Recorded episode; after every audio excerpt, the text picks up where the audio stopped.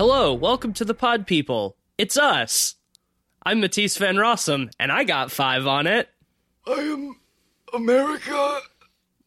Uh, and or Cleveland Mosier, and uh, yeah, nice to nice to see y'all again. And Well- we're here, or Do you got five on it? yeah, uh, yeah, I got five on it. Are you All right. kidding me? I always got five on it. What if Ben Sheets, but red? Anyone? Do you got five on it? I do, of course. Everyone has five on it. We all got five on it. That means we got a cool 15.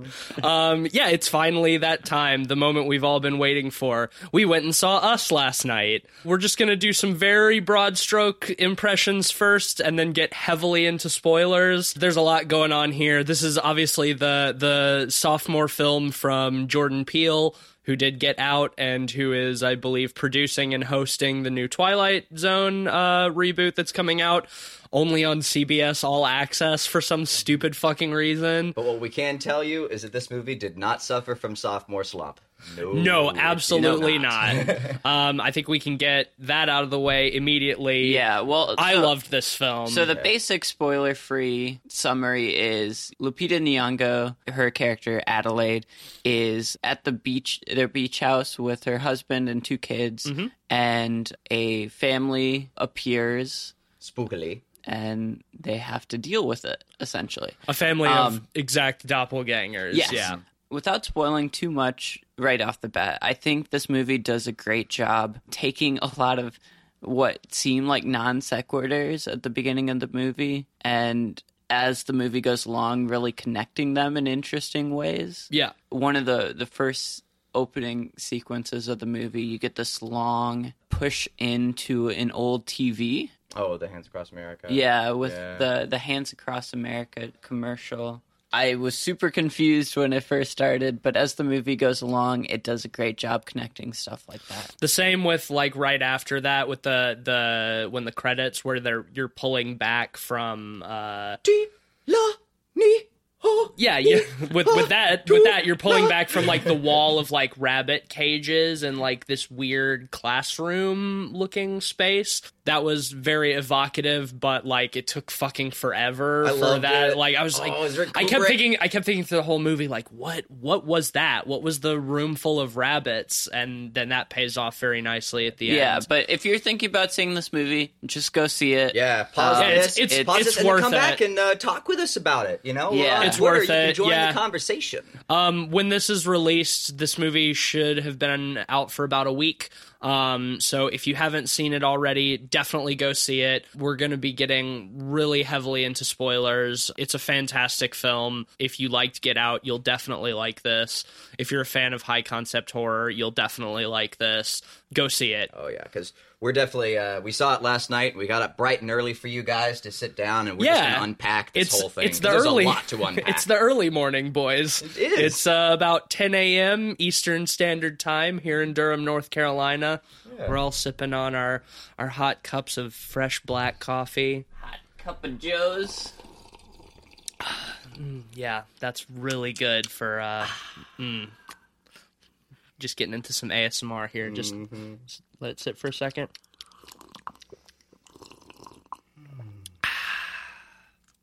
And we'll never do that again.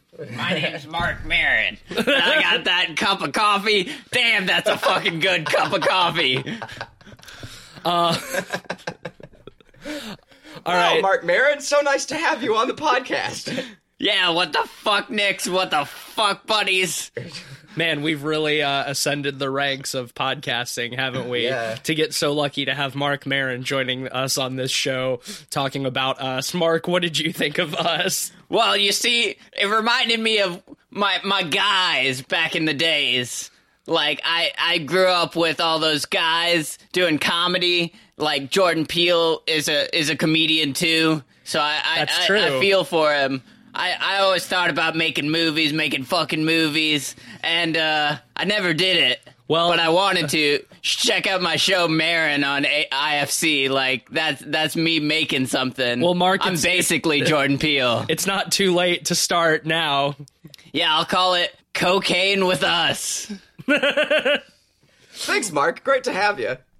All right. Um, are we throwing the spoiler warning on now? Do y'all want to do that slap it on there? down. Okay. From this point on, heavy spoilers. You haven't seen the movie. You don't want it to be spoiled. Stop the episode right now. You've been warned. And then come back after you've seen it, because we'd love to talk with you about it, because Yeah. we got some stuff to talk about. Okay, so uh, I think that the best way to discuss this film as a whole is to just very quickly go through the the narrative, and then we can break things down.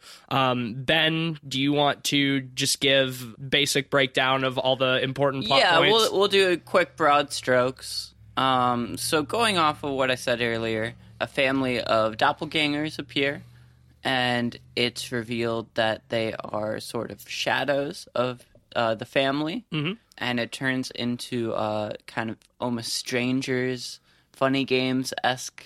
Um, Home in- situation, home invasion, home yeah. situation. Family eventually escapes and goes over to uh, their yuppie friends.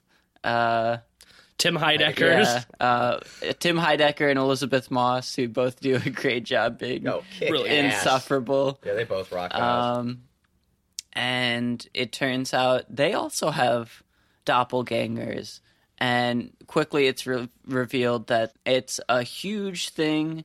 Literally sweeping the nation. Yes. Uh, It uh it goes from it does this really interesting thing where it goes from being like a home invasion film to almost like uh Invasion of the Body Snatchers. Yeah, exactly. Yeah, it's like strong vibes. Yeah, a sort of apocalyptic uh, invasion of the body snatchers style scenario, Fucking awesome. which is cool. Uh, The and those two uh, subgenres, I think, are are blended really well. Oh yeah, like while we're on that point, I do really like that comparative of Invasion of the Body Snatchers, only because like Invasion of the Body Snatchers was, you know, like so heavily playing off the zeitgeist of the Red Scare, that fear of of the other across the sea, and this film does almost the same thing with that doppelganger concept of fear of the other, but it's it's internally reflected, and it's more about like the the cop like the current zeitgeist with racism and classism being, you know, so predominant, and I I thought it just it hit Yeah. it hit the fucking mark beautifully, beautifully. Another thing I want to double back to really quick uh, that I think is important to the narrative is that the film starts with uh, Adelaide as a little girl in 1986 at the Santa Cruz boardwalk with her parents.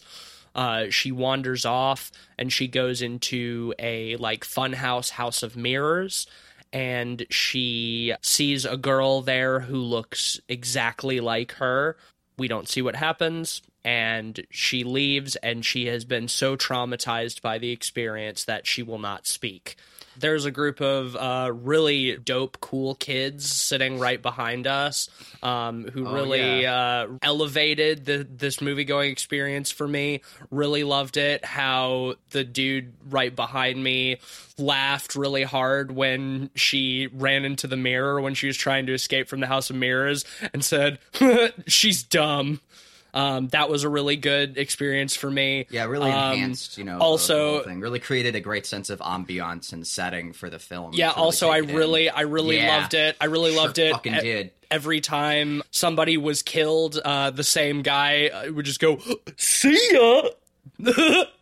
like that was really good. Like, man, if I hadn't been so intent like watching the credits, I would have like followed him out so I could ask if I could be his friend because like I just want to surround myself with cool I mean, people like that. Really, we should have. You know, we we made it. We fucked up. We should have asked him to come on the podcast. I think he could have provided really good commentary. Yeah, I bet he had some really good thoughts. Yeah. for sure. Two quick things I wanted to bring up about the the funhouse scene. Um, one thing I really really liked was the the pitter patter of rain. He does a great thing with the weather, where like as she's walking up to it, it, it starts raining. To like when she crosses the threshold, the rain really comes down behind her. Playing with rain like that can often be like very overbaked, but here it felt like nice and premonitory um, and, and set the tone very nicely. But as she's walking around the inside, you can constantly hear the the patter of rain on the roof. And it sounded really good. It was really um really rich. But it plays in really nicely later on too. Whenever they like they cut back to that scene and flashbacks, you always are aware when it's a flashback because of like the patter of rain on the rooftop.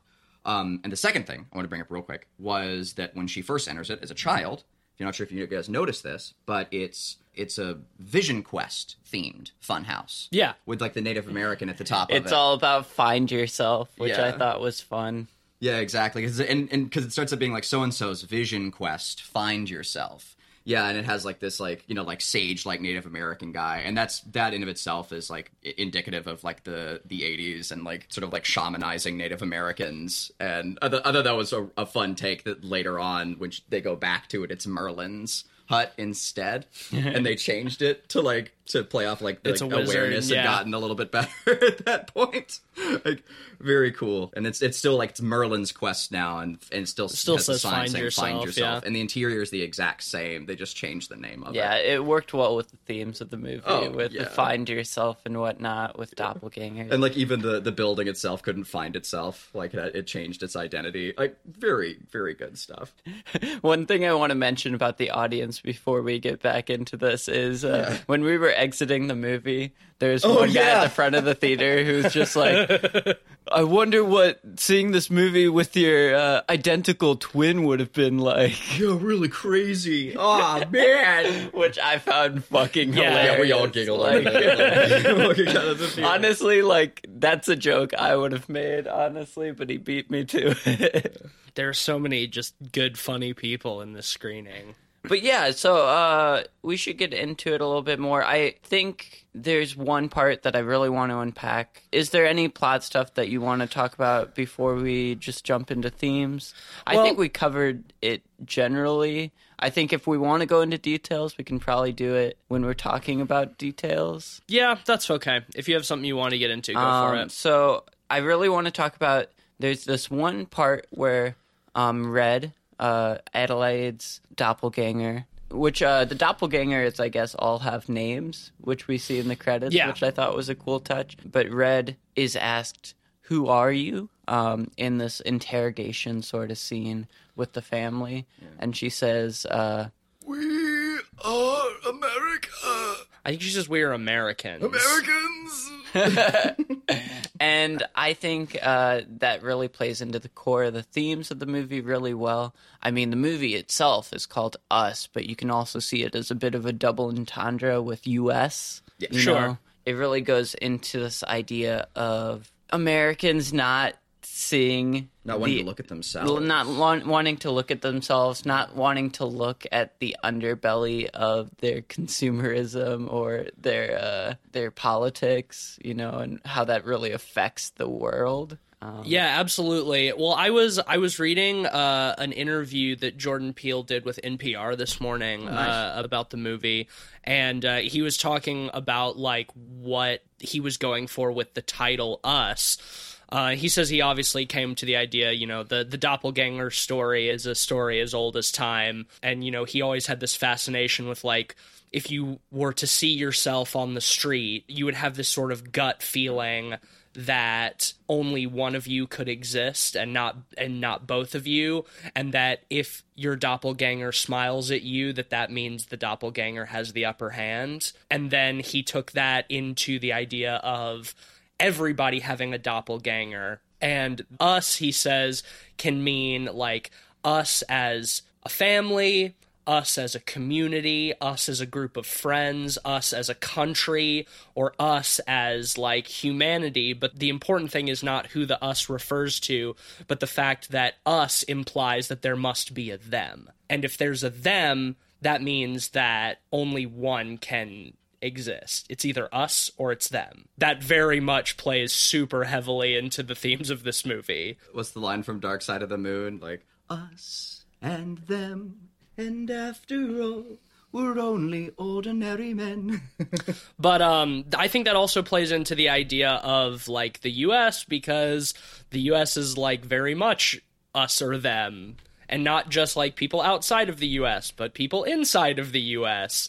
and like liberals versus conservatives and all that bullshit. It's all very much us or them. Well, They're- yeah. you know, I compared this movie to Funny Games in a way. yeah. A I- film I've never seen. Could you? uh Yeah, so Funny great. Games is an art house movie by Michael Haneke, German movie. It's really kind of a meta film about a home invasion It's very nihilistic. Cool. The uh, the two guys go in and methodically kill a family, and it's all about the brutality and the ugliness of horror movies and kind of how nihilistic that can be sometimes. It's a very divisive movie in a lot of ways. He went on to make a shot for shot remake in English in America because he thought he made the original in the wrong language in a lot of ways because it is so connected to American horror in so many ways. The core of using kind of a home invasion to get at these larger ideas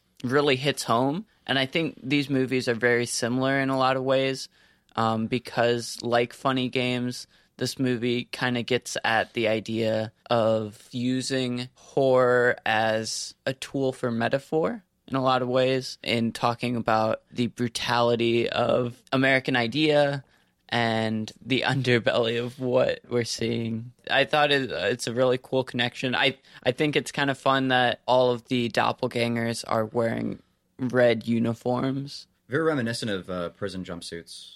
Well, and they all have the the one like leather fingerless glove, and they all have like these big brass scissors or shears um, that they use as weapons. Those fingerless gloves were like very specific. Are those from something? Are they like gardener's gloves? Like, what is their like original? I was trying to figure that out as well. I couldn't. I I didn't get the uh, the significance of the of the one fingerless glove. because like the shears I- are yeah, like I'm tailor's sure. shears. Um, Well, and I mean, also the the scissors make sense because the doppelgangers are called the tethered. They're tethered to their their real versions. Mm-hmm. You know, they have to mimic their their motions to a certain extent.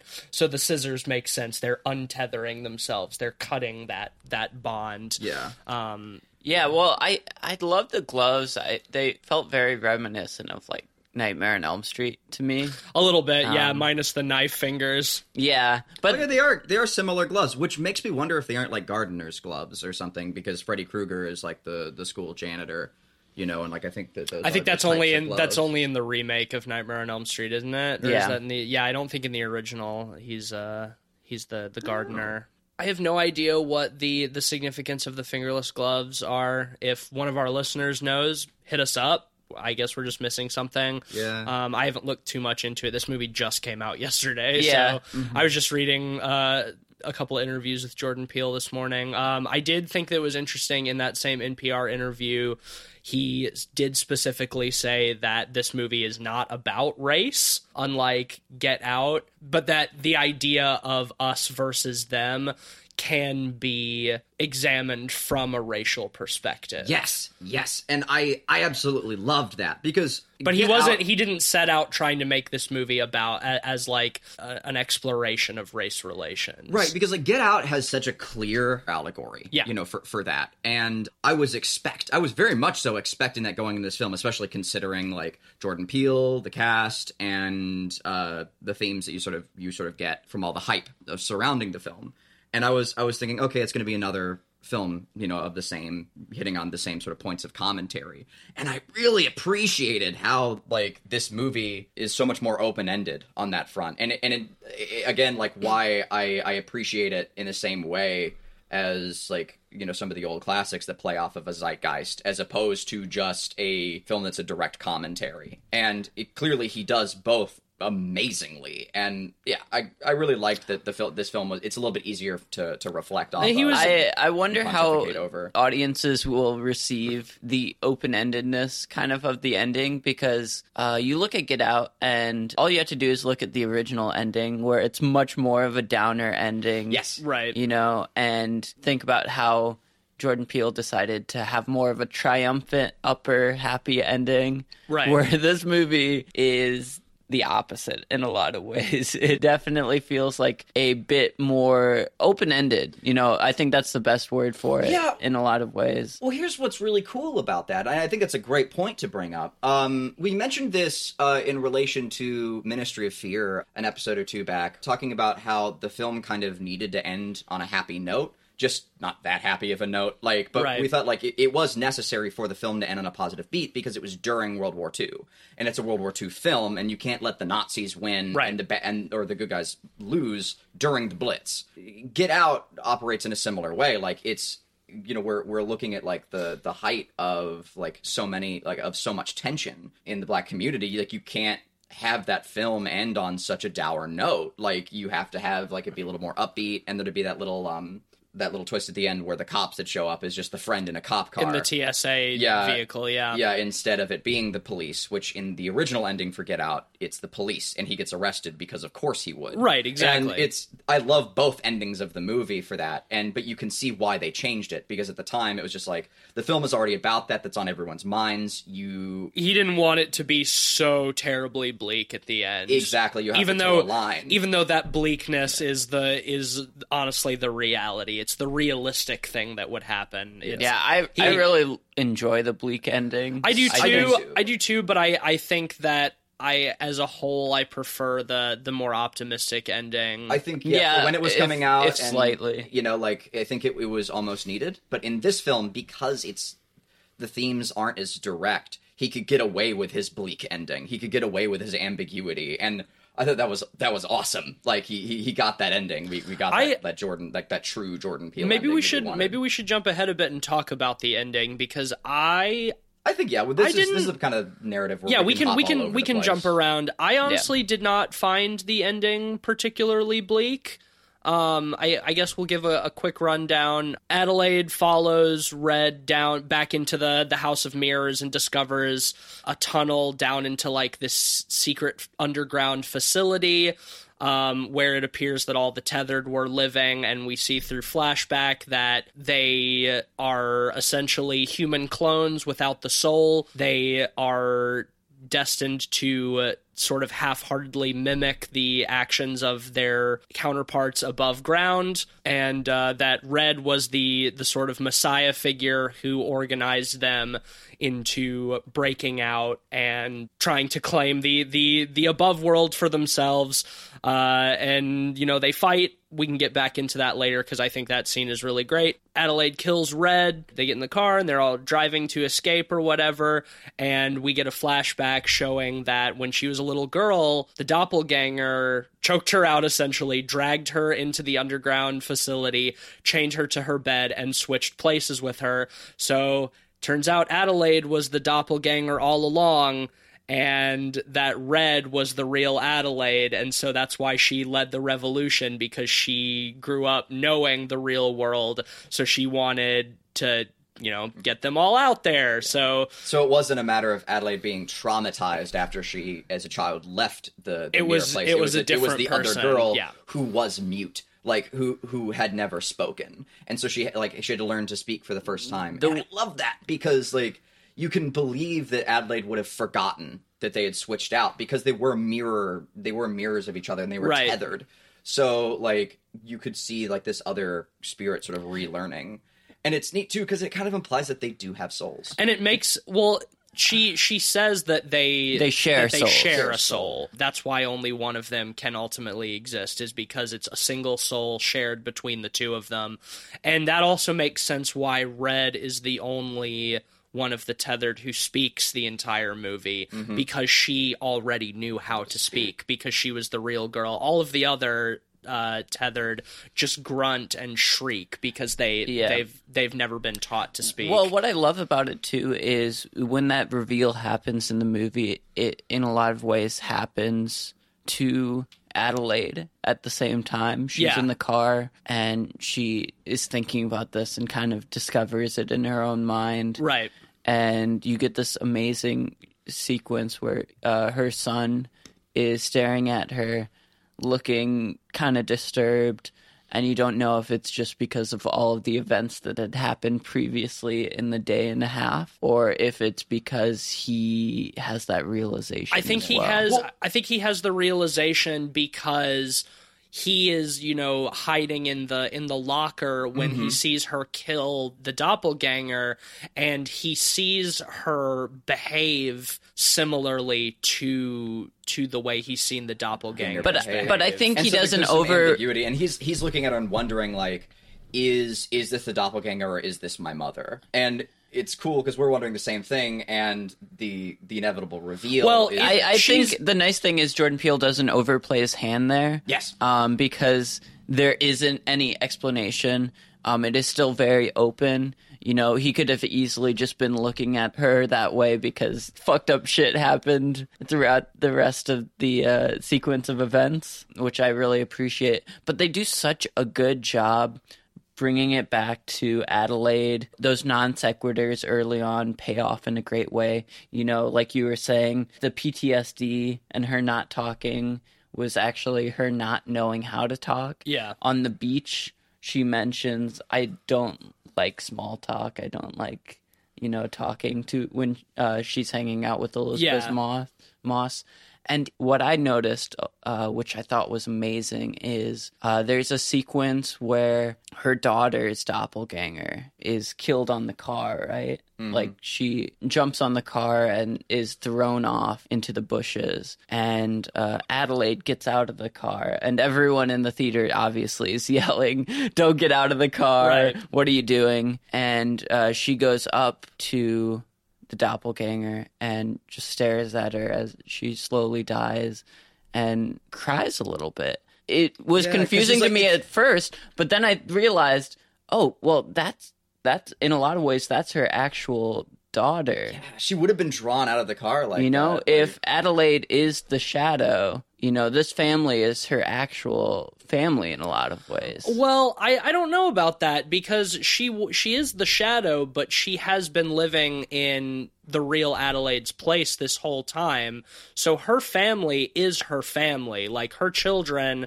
are her actual children that she gave birth to. But- but she the- is she is from that place originally. She is you know the she movie does a great job talking about coincidences that happen nearby and uh, unexplainables. And like even before it happens she mentions feeling like there's a black cloud over her. Right. so what i what i saw it as is almost mother's instincts in a lot of ways. Sure. you know kind of unconscious feelings of that way.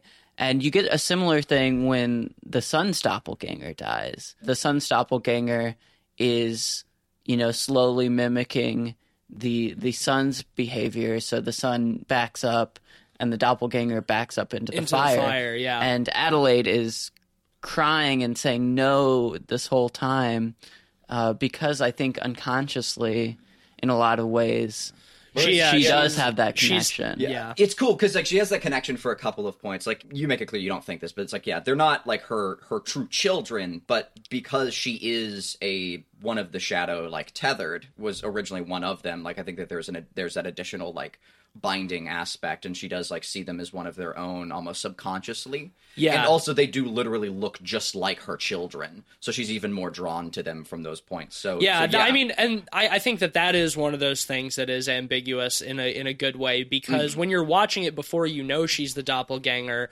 you just think that she is behaving this way because they are literal doppelgangers of her children so she is essentially watching her children die. So that's why she's emotional. But when when it's revealed that she is actually one of the the shadows then it recontextualizes it recontextualizes really it well. because there there is more to it is because even though she doesn't realize it at the time her subconscious knows that she is of the place that these people are because you know? do see that like the shadow figures are do have this like almost like psychic or, or, like ESP like sort of link with each other. Yeah, they like do. when the mother Well, in they- the house was like ra- lifting her hand and like doing like all the silent commands, and they're so so coordinated that clearly like they can kind of use their tethering with each other. I think, or not clearly, but I think that that's that's a cool implication. And so the mom, when she gets out of the car, already knows maybe there has like some sort of subconscious realization that she's not like in that much danger when she goes to like find the girl like dead. Out of context, on a first viewing of that scene, when she gets out of the car, it's like, oh my god, why are you having your main character just like clearly walk into danger? Like that doesn't seem like a good writing choice. Like what's going on here? And to have that that really nice moment where she she she goes through the trees and she sees the the dead or the dying girl, and I oh too, and like from a personal level too, like it's so well done because like she's like trying to reach out for the girl and like give her some comfort like as she's dying with her back broken over this tree and the girl like this is just constantly like like swiping out at her like even as she's dying and like resisting like this this comfort. Like oh, it's awesome. Yeah, to It's me, so it, it feels like another instance of one of those non sequitur feeling scenes turning into a really contextual scene Yeah, in a lot that of ways. yeah. And I think Peele does a really great job uh, using the reveal twist type of thing at the end to recontextualize so much in this movie. Well, it it recontextualizes the villains themselves because even though they are the the tethered are very creepy and unsettling and weird like when you when you discover where they've come from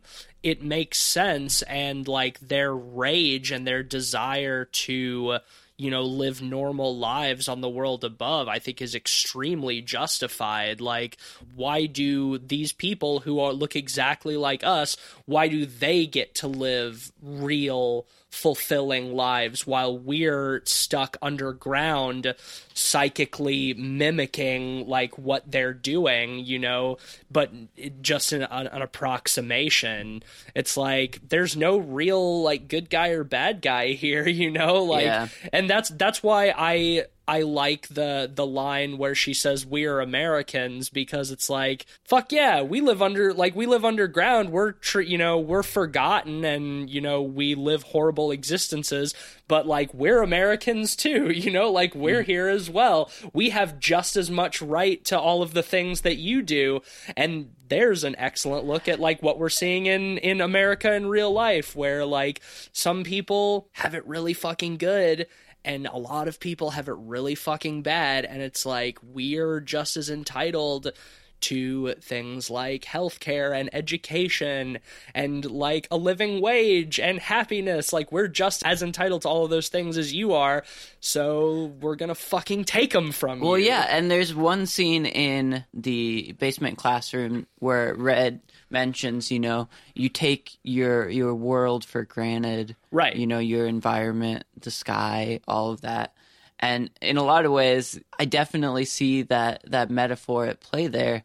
And even, you know, we take our luxuries for granted. We take Absolutely. the the luxuries of our modern technology without thinking about the sweatshops that they're Yeah. created in, you know, the, the brutality that a lot of the things we take for granted are made through, which I I I thought was great.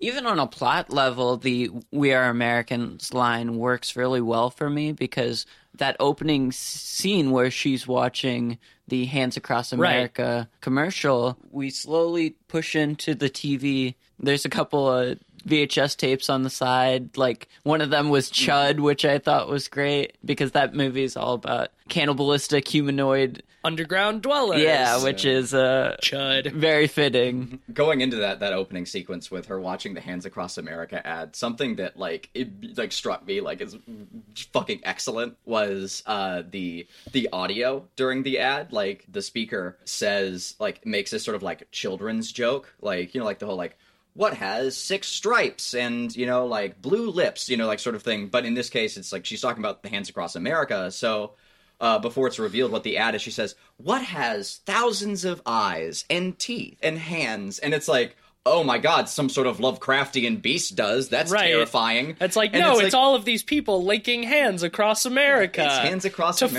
fight. What what is what did hands across America fight? Uh, hunger in in America, I think. Poverty, starvation, something like that. yeah, relevant things. Yeah, relevant things. I obviously Hands Across America was in the eighties. Uh, I had a Hands Across America shirt before our was a child, time. too. That really hit me. well Like- that's that's one of the that's one of the funny things is and one of the things that is so good in this movie is that when she went missing or when she disappeared like the real Adelaide was wearing a Hands Across America shirt and she we see her watching that commercial. Yeah, well- so when it turns out that she's the, you know, she ends up chained with the with the tethered down underground, we see that they've created like sort of an altar around this Hands Across America shirt. And we see that on the surface after they've killed their doppelgangers, the tethered are doing Hands Across America. They're just standing and linking hands. And the last shot of the film we see is of them going through the mountains this whole human chain of people and because Adelaide was the real Adelaide was the mastermind behind their rebellion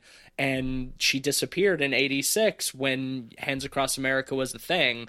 So like that's that fixation of like all of these people joined together in unity in one big chain from sea to shining sea is like has been her obsession for all of these years The- living in the amongst the tethered. The one thing I think is brilliant about how they reveal that she's watching the the commercial is you don't see her face at all as it slowly moves in to the TV, and then right when the commercial ends, you get her reflection. right cuz while the TV in is the dark, TV, yeah. in a lot of ways, it feels like her shadow. Yeah. I mean, there's there's all kinds of fucking excellent uh, use of like mirror images and stuff. Yeah, cinematography yeah, is yeah. Uh, one ass. of the big things is the use of Jeremiah eleven eleven. Yeah, we the see movie. we see a uh, uh, a bum on the boardwalk with that written on a sign, and eleven eleven, you know, with the colon in the middle is is, is a mirrored image. Um, and yeah, go ahead and read Jeremiah eleven. Okay, so Jeremiah eleven eleven, just to bring a little context, is therefore, thus says the Lord, behold, I am bringing disaster upon them that they cannot escape. Though they cry to me, I will not listen to them. Some metal ass Old Testament. yeah, Testament. and and what I they're not being listened to like What- what so cool Well, yeah, that's the great thing is that it has even that has multiple meanings in the context of the film because if you look at it from the perspective of the tethered, they are imprisoned underground and they're crying out to God and he's not answering them and so they they take it upon themselves to do something about it. And then in the overworld all of a sudden all of these doppelgangers are coming up and like slaughtering people. And those people is a time of great disaster and they're crying out to the lord and they're not being answered. So it has it has different uh connotations depending on which side you're on plus like the mirror image of the 1111 it's it's fucking awesome. Like it's so it's so fucking clever honestly. Like jordan peele is such a good writer Yeah, like there- such a good writer There are several uses of eleven eleven. At one point, she puts her son to bed at eleven eleven. right Um, there's a and that's right before the family shows up for there, the first there's time a sports game on one of the TVs at one point where the score is Is 11 11-11. 11. The use of symmetry in this movie is really great. Even Yeah. in the cinematography, um, they have a lot of shots where it's very symmetrical on both sides.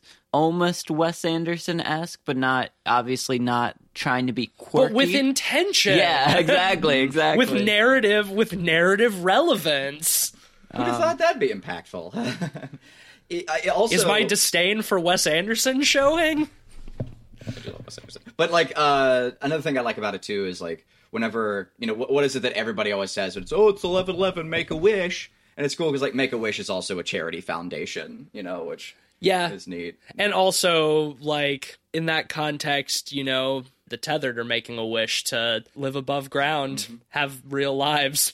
You know, I do love that, like, that it ends with that shot of, like, the Hands Across America chain going through the mountains. There's also, like, police and news helicopters flying over. So it's like, this is obviously a nationwide thing. We don't know the, the scale, like, what the rest of the world looks like. Um, I, I do appreciate that ambiguity because also it doesn't really fucking matter. Yeah, it's one of those Um, things where it works super well as a metaphor. Right. But if you sweat the details too much, you're gonna have a bit of a bad time. What I'm super glad about, one of the things I think we should talk about, is that the existence of the tethered was a uh, a government experiment that failed. It was an experiment to control the people above ground using their doppelgangers below ground.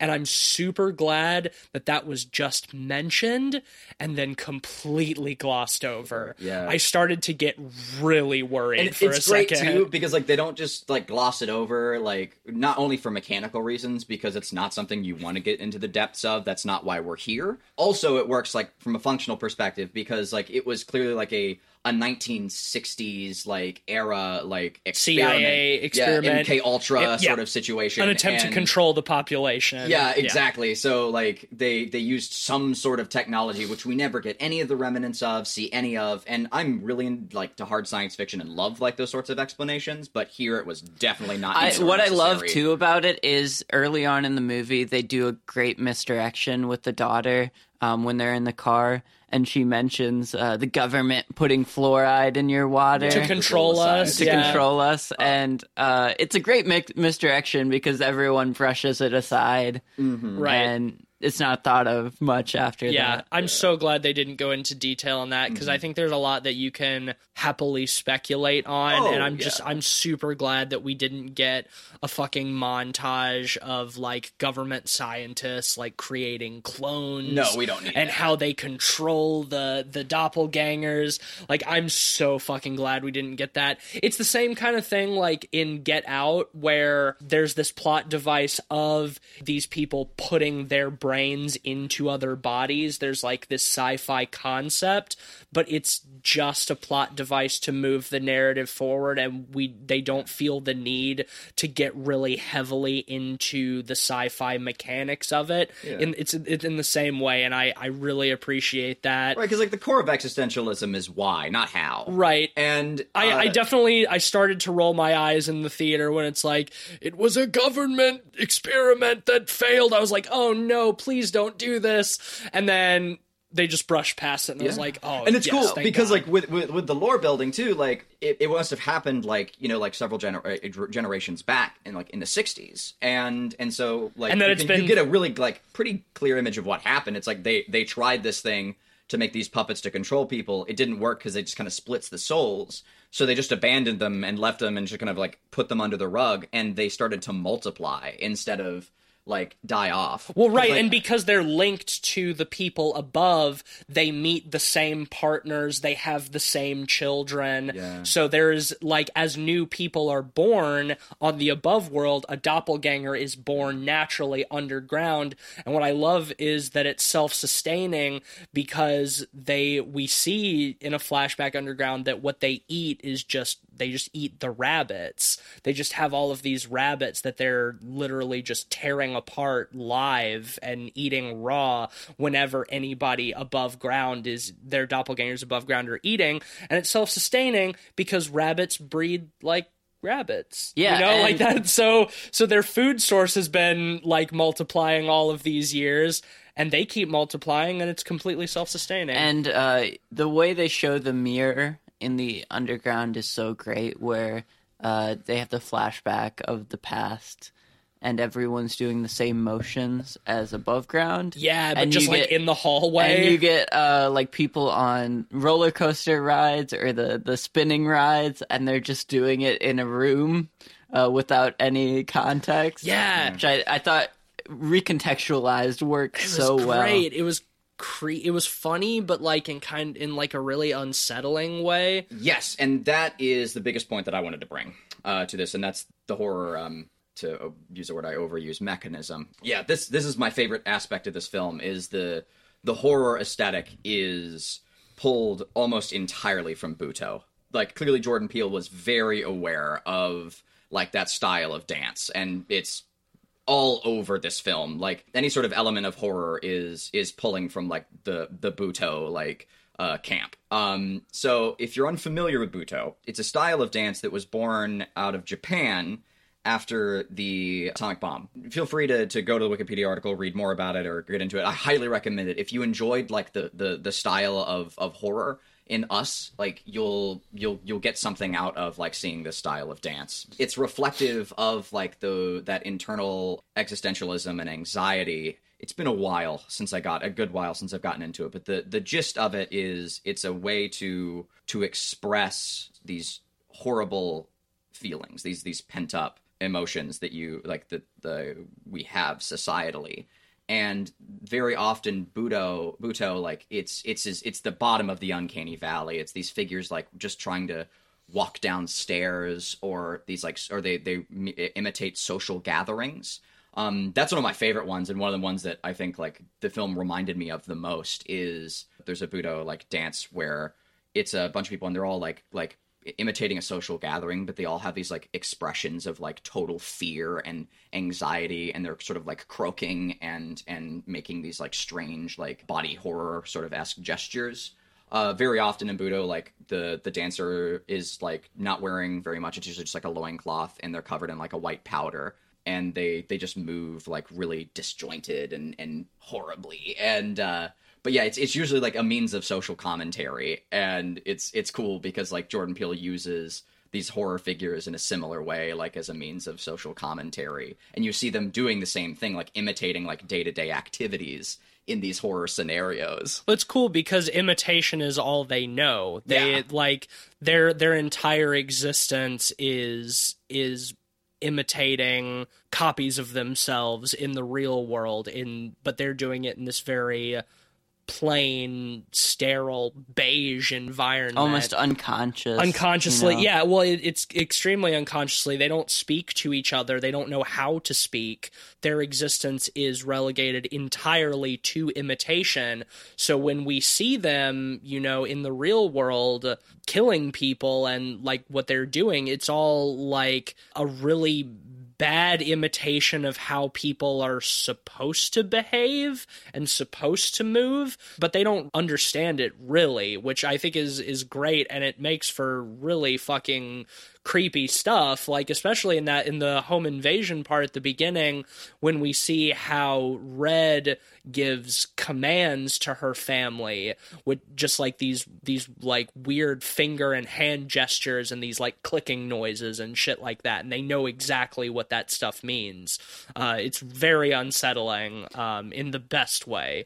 Yeah, well, I I love the way they do that. It reminds me of like the allegory of the cave or something like that, where they only Sure. get representations of reality Right. rather than the actual thing, and that kind of affects the context of how they approach stuff like that. Which I, I thought was really well done. You even get a scene where the doppelganger of the, the husband, who had just bought a or uh, Little boat. little Yeah. boat, and uh, it the engine keeps going out. Oh, what was so the name ha- of the boat? to- It was very Craw, funny. crawdaddy the Crawdaddy. yeah. So he has to just hit the the engine to get it restarted. Yeah, 'cause it leans to the and left. uh, the doppelganger of him understands the the motions, but you don't really get the same context. So he's Right. just like slapping the He's- engine as yeah. hard as he can, um, which I thought was great. It's really fun how each of the doppelgangers like have their own sort of sound that they make like you know some kind of click some of them sort of do the ah, and some of them like uh, the the dad one for instance makes that lord like noise like occasionally Yeah. and i was saying on the car ride back that i uh I can't wait to hear like all like the Death Grips remixes with the dad's voice. I- Yeah. like it's gonna be really Yeah, I, I wasn't even thinking about that, but you're absolutely right. It's inevitable. It's bound to happen. Um, Going back to the dance stuff for just a second. Sure. Um, this There's so movie, much to talk you about. know, directly uses dance in some interesting Yeah. ways. Um, Adelaide was a dancer. Well, she was, yeah, her parents put her into dance as a means to overcome her quote unquote PTSD when she wasn't talking. And we get that scene in un- Underground where Red is, you know, telling all this stuff to Adelaide, and she says, I never would have learned to dance if not for you. That is true that if she, the real Adelaide, hadn't been trapped underground, then the, the fake Adelaide would not have been traumatized, quote unquote, would not have been put into dance, and then the real Adelaide, having to mimic her underground, would also not have danced. And what I love about that so much is after that, when they fight, You get an awesome payoff because it's very choreographed. well, because, yeah, well, a lot of ways beautiful. It's ex- yeah, it's extremely beautiful. Well, the thing is, is like our Adelaide has not danced in such a long time, and she's just enraged, and she's just going after Red with the fire poker and just like trying to use brute force, and Red is just like dancing around her. So it's it's only when Adelaide kind of like steps into that and makes it a dance between the two of them that she finally like deals the, the death blow. It makes so much sense too, because like you see like her move incredibly fast, like especially compared to the other doppelgangers, and it it it separates her in this really cool and terrifying way. Like seeing like the other one's kind of like brooding around like in like like kind of like ogre like motions where she's just like fucking pristine and perfect and she just like everything she does is like so like her posture is ace and like her like those like 90 degree head turns really cool. Um and to get that like that justification for it later on and to see that was all like tightly written world building was neat. But also that same to kind of elaborate on your point a little bit like seeing how yeah like she all of the other tethered were like sort of forced you know to to mirror these movements like puppets on strings but because adelaide has this connection to dance she's able to sort of take that as choreography and spend this like like years and years just taking these these impulses and using them as an opportunity to just hone her skills as this like this perfect like Yeah. dancer. And i fucking love that. I just love it to bits. It's so cool. It's such a cool like And character, character trait. And that whole fight sequence is set to uh this like really dark string version of I got five on it. We should talk a Um, little bit more about the use of music in this Yeah, movie. sure. 'cause How perfect it is. It uses uh, a collection of, I guess you could say, pop songbook songs. Yeah. uh, in Well- amazing ways. I've got five on it. Is really the centerpiece of it. They use it early in the movie, kind of offhandedly, uh, when they play it in the car, and they kind of sing along to it. Yeah. and uh, snap on the offbeat on the on beats, which is weird. They don't like snap on the offbeats like you should, but but that song comes up over and over again in motifs in Yeah. in the score, which is really awesome. Culminating in that scene where you get that super awesome string version, but you also it's get dope. music used in some of the funniest ways. Uh, Yeah, for definitely. example, in the Yuppie House with Tim Heidecker and Elisabeth Moss. Elisabeth Moss notices the generator kicks in and something's up, and Tim Heidecker just doesn't want to do anything, Yeah. and he uh, plays a good is his cozy vibrations. yeah. yeah. Yeah. Um, well, what I what I liked too, a slight offshoot, is that they have a an uh, off-brand Alexa called Ophelia. Ophelia. And uh, later on in the scene where uh, they're getting attacked by their doppelgangers, Elisabeth Moss tries to use Ophelia to call the police, and it plays, it blasts, police. fucks the police, which is honestly one of the funniest sequences in the movie. Well, right, because after that, the main character, the family, the Wilsons, come in and like we get that scene where like it's just the kids uh like going through the house because the dad's out back fighting the the evil Tim Heidecker and uh Lupita uh has been taken by uh the Elisabeth Moss doppelganger. And so it's just like the kids who come in and they're just like looking around the house and there's just like blood everywhere and they know that there's like the twin girl uh, doppelganger somewhere. And the whole time it's just blasting fuck the police. It's awesome. It's so funny. This Well, mo- it does a good job recontextualizing some of the lines in the in "Fuck the Police" too, because the song is all about you know killing cops and stuff, Right.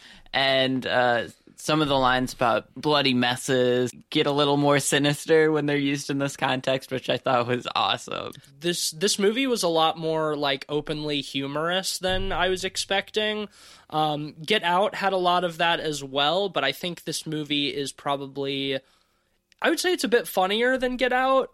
I think Get Out overall is probably a lighter film. I would kind of agree, actually. Like- I think this this mo- uh, movie has moments of black comedy. I think I think whether it's overall darker or not, I think this movie has more instances of pure laugh out loud yeah, comedic that- moments that, than I'll Get agree Out with. does. Like Get Out, like has a lot of like, especially when you don't have the context of the horror, like for such a large portion of the film and Get Out, those moments of uncertainty are kind of comedic. Whereas in this film, the moments of uncertainty are straight up terrifying. Us does, I think, rely more on like I think it is beat- more beat op- jokes. Yeah, like it, like yeah. that they're just meant to land, and usually are just like said by like someone in the family, Well, like yeah. the dad or. You Whatever. know- First, get out like you're kind of like laughing nervously, you know, during those. I think Get. Out a lot more is based on the TSA agent in a lot of ways. Well, the There's a the, the straight up comedy comedic It's moments, relegated yeah. to that a lot. Where this one, it's much more situational a lot of times. Yeah, and there's Um, a there's a lot of really funny moments in this. There's a lot of like straight up jokes, you know. Yeah. Um, which which I think is good, and Jordan Peele f- strikes a, a really fucking great balance between things being funny and also horrifying. I think a great example is like the Tim Heidecker doppelganger, because I mean, obviously, you know, it's Tim Heidecker. He's hamming it up, and it's it's legitimately funny, but it goes from being funny to terrifying like in a split second just because of like the absurdity of of it is is funny but also like It gets is- to a point where it almost hits uncanny it's- valley. yeah, it's a it's a clear and present danger. Well, yeah, Uncanny Valley is great because these the the the tethered look like people and they kind of behave like people, but not really. You know, it's it it. I think it hits that same level of unnerving that the Uncanny Valley does. Is that it's almost mm-hmm. it's almost a, a perfect copy but the the ways in which it's the little ways in which it's different are noticeable enough to be deeply unsettling. Yeah, I give a lot of credit to that to the acting in this movie. Yeah, dude, I that's another thing I front to wanted to, mention is that holy shit, what a great example of fucking just like stellar acting because all of the characters have to play two parts. They have to be normal people and they have to be shadow people. And being able to balance both of those is fucking awesome. in particular, Lupita does Yes, such a great dude. job Oh with God. with Wow. even minor tics and expressions for both of her characters. Yeah. reveal so much without saying a single thing. Well, that's the thing is that like Adelaide has a lot of moments where she exhibits the tics of the tethered. Especially when she's killing Red at the end, which is why I think that Oh, she clicks her, teeth. Yeah. yeah, which is why I think that her son, who sees all of that, that's why when they look at each other at the end and she does that kind of like fake wide eyed grin, that I think he he realizes that she is that she is one of the doppelgangers because he sees he sees her behave that way. And even though she's existed in the real world for you know over half her life at that point those tics and and things are still a part of her you know and she's she's covered them up but they're still there subconsciously One minor thing I want to talk about Red uh, with is uh, I want to get your guys' opinion a little bit. And this question is less about how, because the, the script is great, but how much. Okay. Um, I think almost all of the dialogue Red has, or at least the overwhelming majority of the dialogue she has, is expository exposition. yeah Do you think it's too much? You know, I was thinking about that, especially in the classroom scene towards the end. It feels very much like a like villain's monologue, but Yeah. at the same time, she frames it as sort of a fairy tale, like the first time she speaks in the home invasion scene when she gives was a shadow. well she she starts with once upon a time. Oh yeah, that's right. So she she frames it as like a bedtime story, as a fairy tale, and then there's a long chunk between, and then at the end in the the classroom, she kind of finishes it, and I did kind of think it might have been too much, but at the same time. I don't know what it would have been like Yeah. without it because I It's- think it well- reveals things that we don't get otherwise that I think are kind of necessary. Yeah, well, again, it's less about the how because Jordan Peele is a great writer. Yeah. and more how much.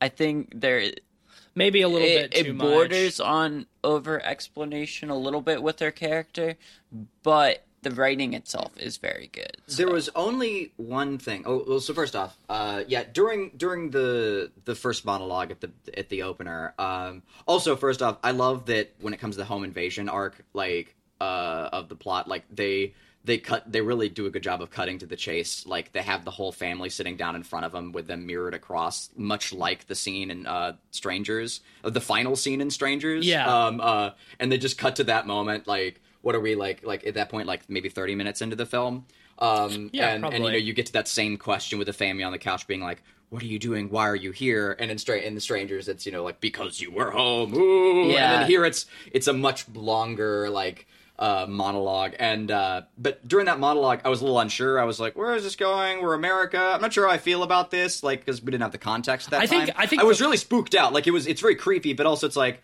I'm a little concerned. I don't know where this is going. It might be too heavy-handed, and it wasn't. And I was very happy with that. But my one concern, I will say, and it's honestly, it's the one like kind of iffy thing I have about this film, and it's not even. It's a very, very, very minor thing.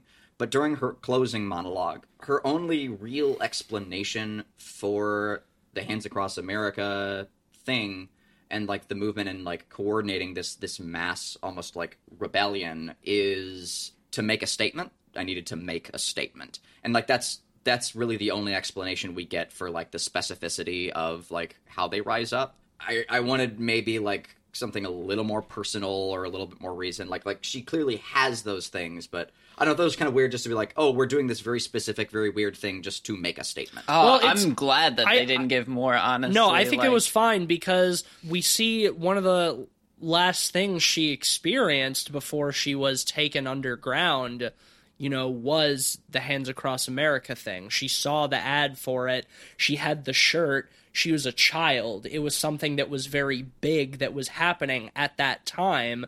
You know, it was a big deal. So to be fixated on that and to like have the reminder of like the hands across america shirt that she's wearing mm-hmm. then growing up thinking that you know oh the people above were unified in that way but you know they you know down here we are not you know we're just imitations.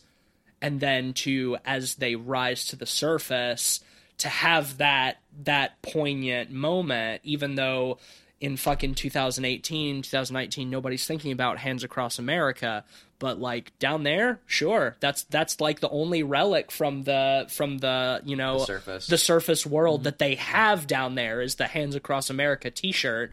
So it's we see it it has become a shrine for them you know?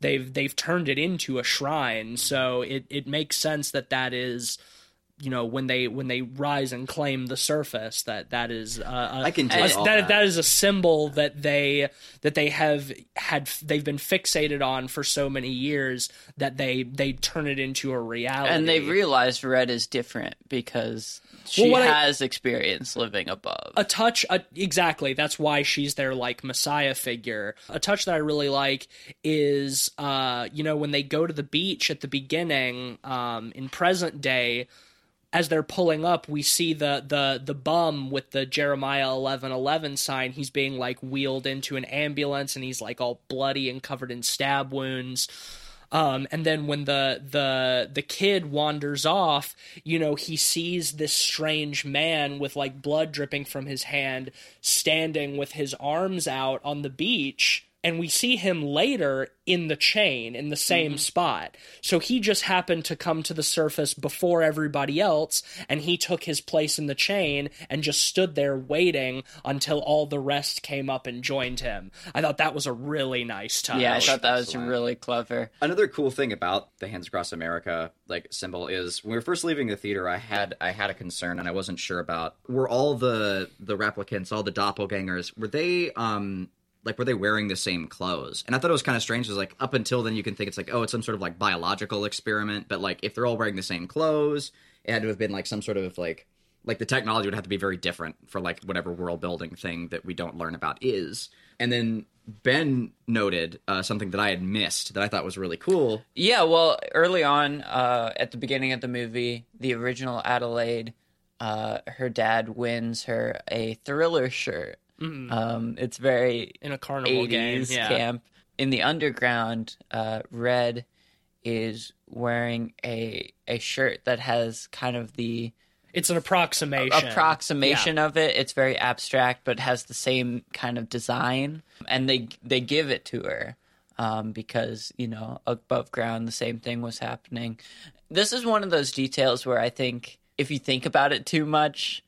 It It'll you'll break it. You'll Yeah, break for sure. but- for sure. I think well there could still be some like hard science reason for it or or soft science like Well, they're- sci-fi like oh it's a it's a dimension laser or some shit. I just like, they're- there's- I, they're I creating- don't think it needs it. no, no, No. it, it definitely doesn't. I'm just saying that like it it could be explained. It's every everything everything in the underground world is an approximation, but not an exact. Yeah. the- that's why that's why the experiment is a mm-hmm. failure to control the people because the best they can do is create an approximation. I think it's one of those- exact. I did really like where- that. Like like the the shirts are like they're they're similar, but there's still something wrong with them. Like even down to their clothes. And I and I, and I ended up like really liking that idea. But what's cool about that is because they're sort of like they're mirrored patterns on the shirts.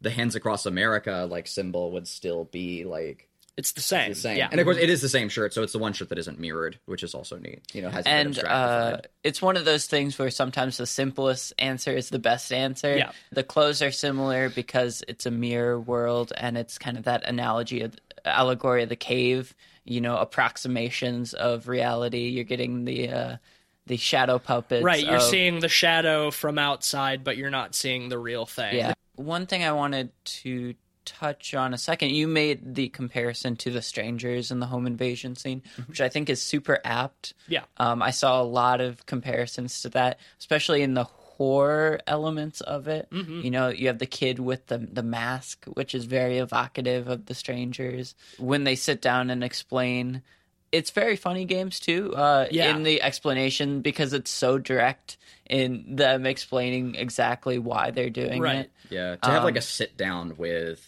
like the monster, you know, like the invaders is is such a cool moment, you know, because it, Yeah. it, it has this like this artificial sense of like a of a uh, a very like peaceful moment, like sitting down and like having a dialogue and having a compromise. Well, Um, and sitting it's- down, sitting down with yourself too. Yeah. But like, but like a horrifying approximation of yourself. exactly. You know, it's very much that that idea of the doppelganger being everything that you don't want to admit about yourself, the the the faults that you don't want to uh, that you won't, don't want to recognize in yourself. You know, they they manifest in your shadow. Um, so uh, yeah, I think that's that's the perfect way to do that is to have the the doppelganger family invade the house, but then like immediately to sit down and be confronted by them plainly. It's great that that happens so early on rather than at the end, where you'd think that very much like in The Strangers, like they go through all of this, like all of the horror stuff, and then at the end they sit, you know, they're confronted with the the the villains in in a sit down situation. To have it be like one of the first like things that happens once the family shows up, awesome. Loved Yeah. it. Loved it. I, I did see in the uh, the IMDb trivia that Jordan Peele had a collection of like ten movies that he showed the entire cast to try to get them into Cool. the Nice. Feel. Some of them were like The Shining, which I think is very apt in kind of the atmosphere of the horror Yeah, of this totally. movie. Oh yeah, like just the opening know. credits were very Kubrick reminiscent. I think. Yeah, and Yeah. the idea of that sense of dread over just plain jump scares. Though there are a few in this movie, I Yeah, think they're I well done. and the perversion Um, of and the perversion of like beautiful scenes and like horrifying things happen in them that's a very kubrick thing to do and something that jordan peele has said in interviews that is a big inspiration for his style of horror. He takes that from kubrick. Um, so that that makes sense. What are Yeah, some what are some of the um, others Another one was uh, Martyrs, um, which I Interesting. see the connection. yeah i can see uh, that with. too Funny Games was also one of them, uh, Obviously. understandably. Yeah, any of the the jump scares uh, in this film, like I'm normally not very partial to jump scares, but they were all pretty clever. Like i think they you know, were i think they were motivated for the most part yeah, yeah. they never yeah they never felt superfluous. Yeah. they always felt like con- contextual. Um, but the other ones on the list were The Babadook, Nice. Okay um, It Follows, yeah which makes a lot of sense. i get that uh, Tale of Two Sisters, which I haven't seen. Uh, the Birds. Yeah, Interesting. Yeah, you know, there was a shot with the thought of that one. seagulls that Yeah. that I uh, on the beach that I was like, oh, very birds, very birds. Like, yeah, his his like his building of tension, like leading up to the apocalyptic event. I I did I did really feel like It's there was some pretty similarities between yeah. yeah, like like the birds, like Hitchcock's The Birds. Yeah, well, the and rising tension was yeah, great. even yeah, even on a more abstract scale of the sense of tension throughout this movie and the uh, the imposing threat, yeah. uh, Yeah. just surrounding everywhere they look. Also, there's the sequence in The Birds with the uh, the gas tank and the cigarette with the fire. You know, when everyone Yeah, else is held up that's true. inside and they're like screaming at the guy. And we have that like that moment with like the family in the car and the kid with the gas. And I can definitely see the birds. I can definitely see yeah, that. That's but neat. Uh, That's the three others were Dead Again, came out in '91. I I haven't haven't seen, seen that it. Let the Right One In. Yeah, Um, That and makes sense. The Sixth Sense. interesting. Spooky kids. Maybe use of twist. Yeah, potentially. Hmm. I don't know. Yeah, there are a, most of those make sense. There are a couple I haven't seen, and there are a couple that I'm not super sure about. Mostly the Sixth Sense, but uh, interesting. That's cool. I I always love when directors will begin their production with like making their cast and crew like watch certain films or read certain books. It's like this is, you know, we're trying to capture a certain ethos here. Like we're all going to be on the same page if if we if we Building all know a, like a collective. yeah if we all know the material that we're working from i i like that a lot i think it i think it makes for really good filmmaking is to exactly like you said building a collective language uh, among your cast and crew shit i think we've pretty we've we've pretty well unpacked this movie do y'all just want to go ahead and rate it yeah, I'm, Yeah. I'm done. Yeah. um ben why don't you start and we'll work down Okay. Um, so Jordan Peele does an amazing job with us. Um, a movie that is dark, is very funny, is a lot to think about. The use of metaphor in it, um, I, the double meaning of us and U.S. in the title, even uh, says a lot about what's within the movie. Um, the movie is so cleverly written. They tie everything in, even you know the minor things that seem like non sequiturs at first get a payoff by the end. The acting is amazing. Some of the minor details of the acting just work so well to emphasize everything. I was blown away, honestly, by this movie. I honestly think I prefer it a little bit to Get Out, um, which you know, I only time will tell. I'll see how I feel on rewatches, but I'm feeling very good about this movie, and I'm gonna give it a five out of five. Yeah, all I have to say is uh, just ditto everything I've already said. Like it's it's a masterpiece. Um, I I loved it to bits, and uh, I think that Get Out is pretty well a perfect film uh, as well. Yeah, how many uh, how many pods am I going to give this movie? I've got five on it. Yeah, man, I I thought this movie was incredible as well. I think that there's so much more than just the surface level. Um, I, I I walked I walked out of it, you know, not knowing how I felt about certain things. It was nice to have a night to sleep on it, um, and to just sort of unpack things on my own. I can't say whether I liked it more or less than Get Out at this point because I think Get Out is a pretty perfect film and my appreciation for Get Out has only grown on subsequent viewings. I feel like it's probably going to be the same with this one. Having only seen it one time, I can't definitively rank it yet out of his two films that he's done so far. But like, holy fuck, Jordan Peele is more so than ever, you know, somebody to keep an eye on. Like, I think he's a fucking master. I'm more excited for his Candyman remake than ever. Yeah. I think he's gonna fucking rock it. Uh, I didn't expect him to let me down with this movie, and he sure did not. It's gonna be a five for me as well, dog. Um, that's uh, a unanimous five out of five for us across the board. Golden Pod. and it joins the it joins the hallowed halls of the Golden Pod. That's two two of those back to back. The Witch last week and now us. Two new Golden Pods We back to back. fam. We fucking eaten. Yeah, so perfect. I'm hoping that if you're if you've listened to this whole episode that you have also seen the film. If for some reason you haven't, sorry we fucking spoiled it for you. We warned you. Uh see it. Still well you worth know, the watch. But if Like, you're one of those people it, that don't it. care about spoilers, I I think Absolutely some of the ideas we talked about will help unpack some of that. give some context you know, absolutely as well, so. yeah so if you haven't seen it uh and you didn't heed our warning at the beginning still fucking go see it It's, worth it's it. See it in the worth it. theaters. see yeah see it in the theaters Um, if you have the chance. You'll get a reactive audience, but sometimes, especially in movies like this, I think it makes it if you a if you've unique got thing and something that's worth seeking out. if you've got are a lot of, good like, if you've got a good ga- like, audience, yeah. for like for you know the the as much of like the the guy behind us was a, di- a dipshit. Like we did. it was mostly just him. yeah, Everybody like, else, everybody in the else, like yeah, was like you get these great like universal gasps and such. Like Yeah. yeah, seeing like a, a truly like scary film like i- in a in a theater can can be really fun. Like like getting the the crowd reactions and just like everyone like a whole like mass of people watching this movie all scared is great. Yeah, no, Like, other other like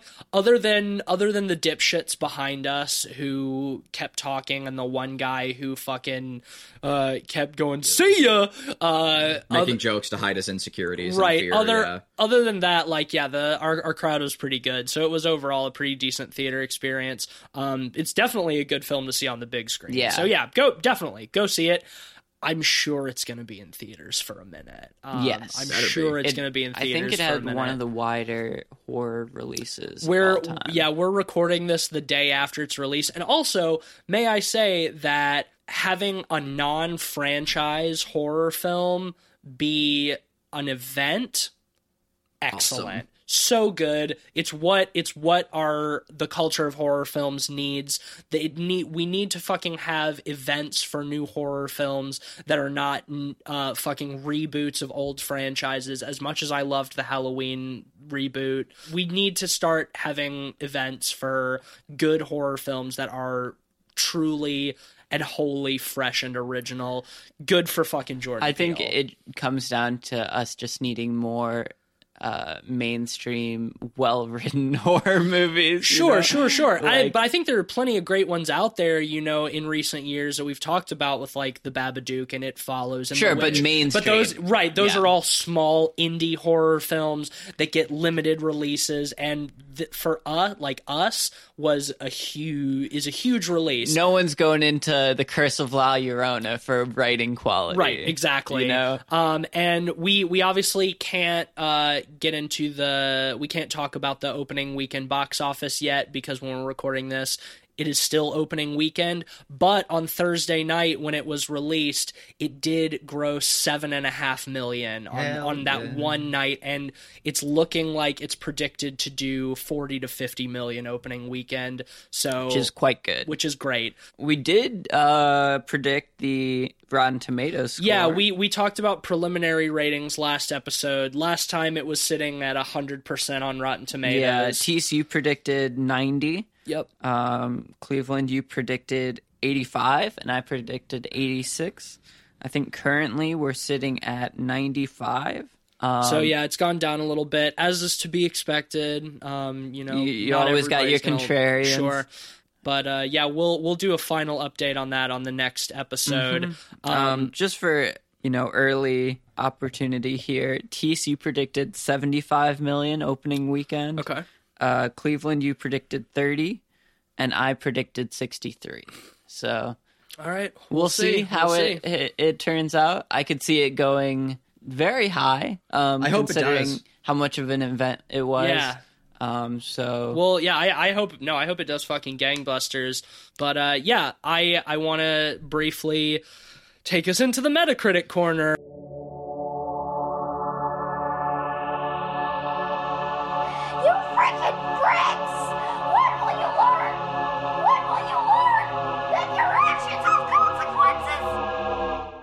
What time is it? Metacritic corner. What time is it? Metacritic corner. Um, yeah. So I've got I've got. Oh boy, man. uh, I've got two for us this week. Holy shit. I checked Metacritic last night after we got out of the movie, and these were not there yet. So these are fresh, hot, new reviews Ooh, man, um, steaming that, hot. that have come in uh, between the time steaming. Between the time we saw the movie last night and when we're recording this morning. Holy shit, boys! Holy Suck it to shit! me. Lay it down. Okay, this first one is from Metacritic user Red Truther. Oh boy. Oh, you know the name y'all, like that. y'all already know. Oh. oh dear. So here we are again in the same scenario. Jordan Peele spits out a mediocre trope filled film chock full of biased race baiting agendas, and the leftist critics of Hollywood eat it up like a buttery mega tub of popcorn. We have reached such a low in terms of what's hailed in critical acclaim these days when it has to fit this same old formula of supposed politically correct themes of the left objectivity and logic are thrown out the window in an effort to overcompensate based on these particular agendas. The carbon copy deluded critics give their rave reviews of cliche genre formulaic bore fests like Get Out and Us in fear of ridicule if they go against the grain with a truthful review. That's where we are oh, now God. Don't listen to the critics or all the hype created by social trending media. This film is a blend of The Strangers and Body Snatchers and has nothing original in it, and it is the epitome of mediocrity. Zero out of ten. Yeah, that's a big yikes for me, dog. Big yikes. Big old yikes. Yeah, that uh, that's gonna be a no. It's in like, all caps. Yikes. Holy shit, though! Holy shit, though! Formulaic is a very hot take. Literally, honestly. literally the Hottest take. literally the Too hot to touch, honestly. literally the only thing I agree with that this person said is that the film is a blend of The Strangers and Invasion of the Body Snatchers. Yep, that's it. Great blend. Like But it's a good very blend. loose blend, And also the same lots of other things. And also like did you guys get the feeling that this film was pushing an agenda? no, it No. did the opposite. Like, Like- I found this film le- much less political than than Get Out, and Yeah. I didn't even and Get Out wasn't even pushing an agenda.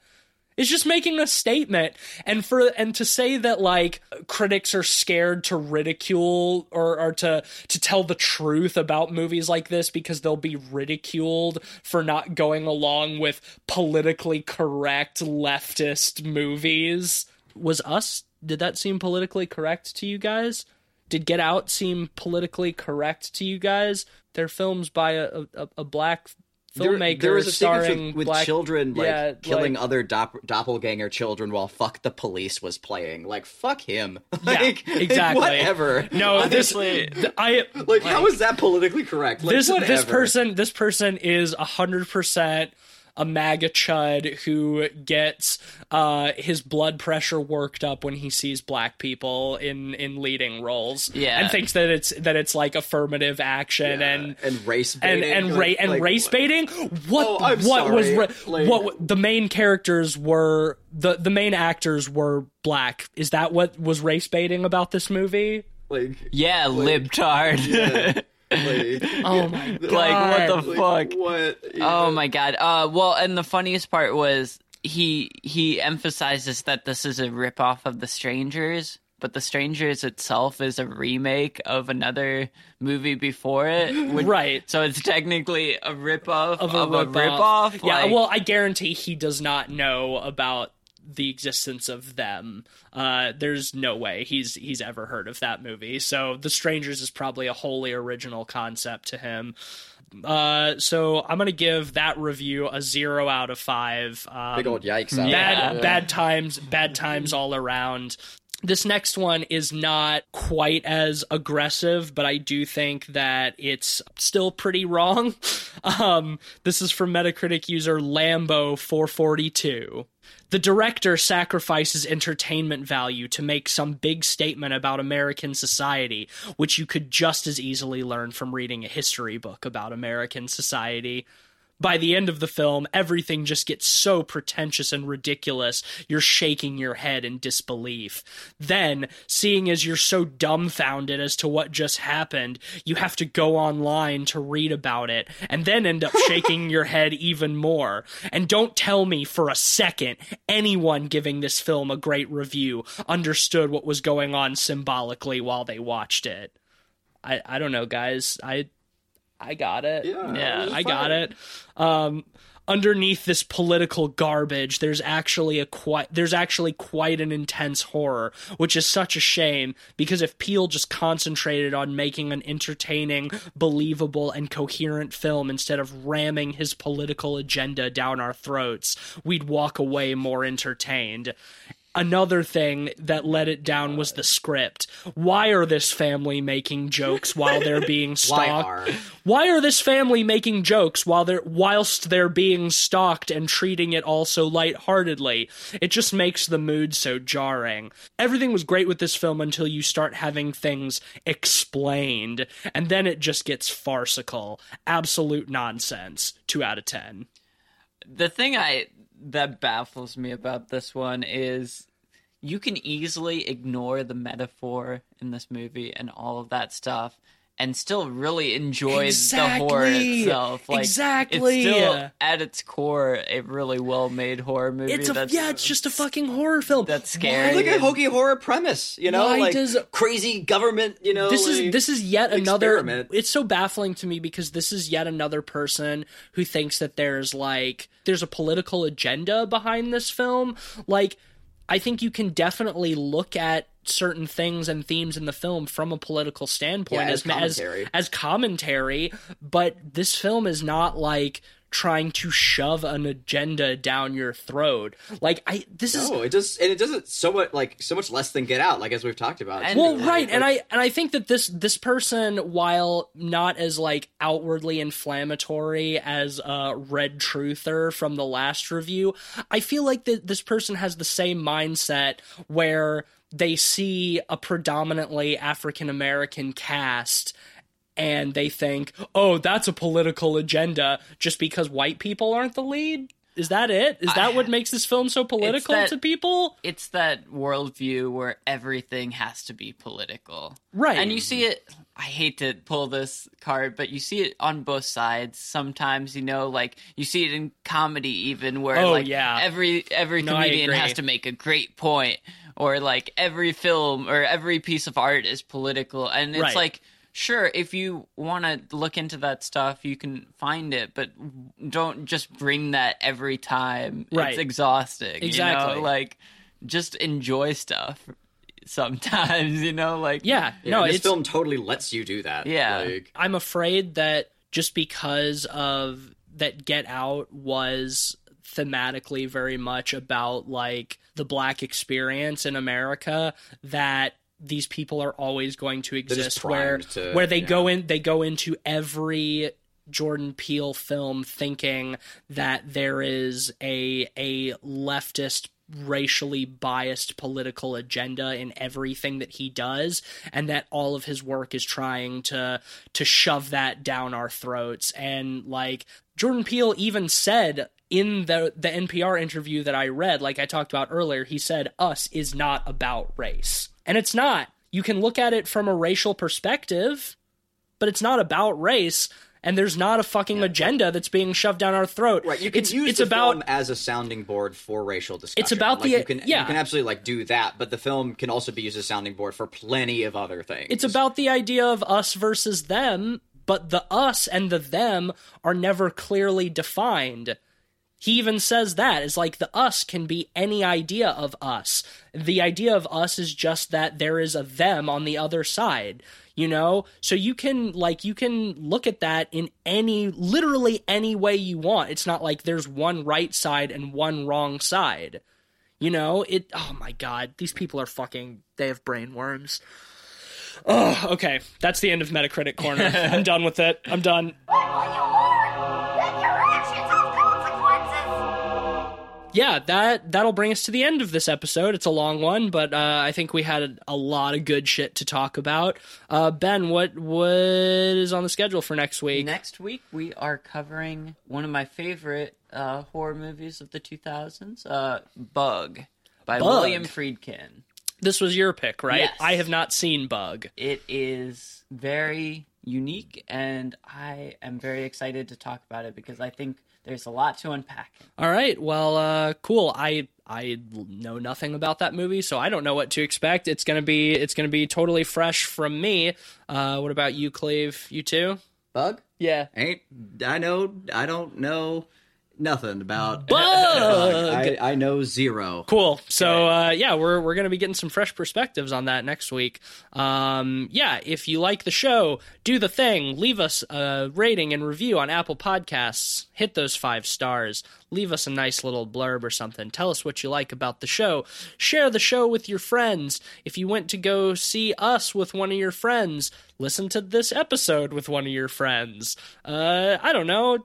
Spread the word. We talk about movies here. And speaking of spreading things, our sponsor would like you to know that you should s- spread their their content all over the place and buy it. Our sponsor this week is Dr. Doppel's Ganger Be Gone. And it's it's a spray that will get rid of all those doppelgangers, but but don't use it until after you've seen us, because you don't want that to be gone. But but then afterwards, like, oh, they're a problem, and you gotta get rid of those doppelgangers. So make that doppelganger a doppelgoner with Doctor with Doctor Doppel Doctor Doppel's gang, ganger be gone. Thank you. I I forgot the the copy that uh, Dr. Doppel sent to us, Cleveland. So I'm glad you remembered to do that, so we can get our money. Oh yeah, I had to hop on that doppel. So leave the rating and review and stuff like that. Follow us on Twitter. Um, we're still in the midst of our uh, March Madness horror bracket. I imagine by the time this episode comes out, there there will be different results. Yes, it's Uh, probably final eight or final four. Yeah. Um, so if you haven't been doing that and you want to vote, uh, follow us on Twitter at PodPeoplePod. We have uh, polls up there pitting great f- horror films against each other. Only one will come out on top. Um, and uh, yeah. Only one will be victorious. Y'all have done some fucking even at the time that we're recording this, y'all have done some wild fucking things so far. Yep. The goddamn Shaun of the Dead just beat out the thing. What? And, and I like Shaun of the Dead, but like really good movies, but the thing, man. yeah, seriously. So y'all y'all be wiling. Yeah, But keep keep keep voting. Keep, keep no, bring it on, bring it on. I, I'm keep, keep very surprising us. Keep I'm us, very curious us to see what the what the winner is going to be. So uh, we'll we'll see pretty soon. Um, follow us on Letterboxd as well for uh, a list of all the films we've talked about on the show, uh, our average ratings, links to the episodes that correspond with those films. Um, yeah, you know, follow me on Twitter at Mr. Van Awesome for stuff. And I'm at Mr. Sheets uh, to get more of my very spicy takes. And I'm uh, Cleveland Mosier or uh, Iron Prism on ArtStation. Yeah, Cleveland Mosier on ArtStation will will get you there. Uh, and I also uh, regularly tweeting for Light Arc Studio, the company account that we're working on. It stares back. Uh, and uh, ooh, it's happening. Ooh, we're doing more alpha testing right now. It's looking Yeah, like right after this, we're getting to do our next round of that. So uh, yeah, the the demo or the rather the prologue is coming soon. So stay tuned. Um, if you like horror and you like vidget games and you like horror vidget games, We um, got you. We got we got the horror in the vidget games. Uh, all right. Well, thanks for listening. Um, we appreciate you and love you as always. Uh, until next time. I we all got five on it, so we better go get us a fucking a fucking bag.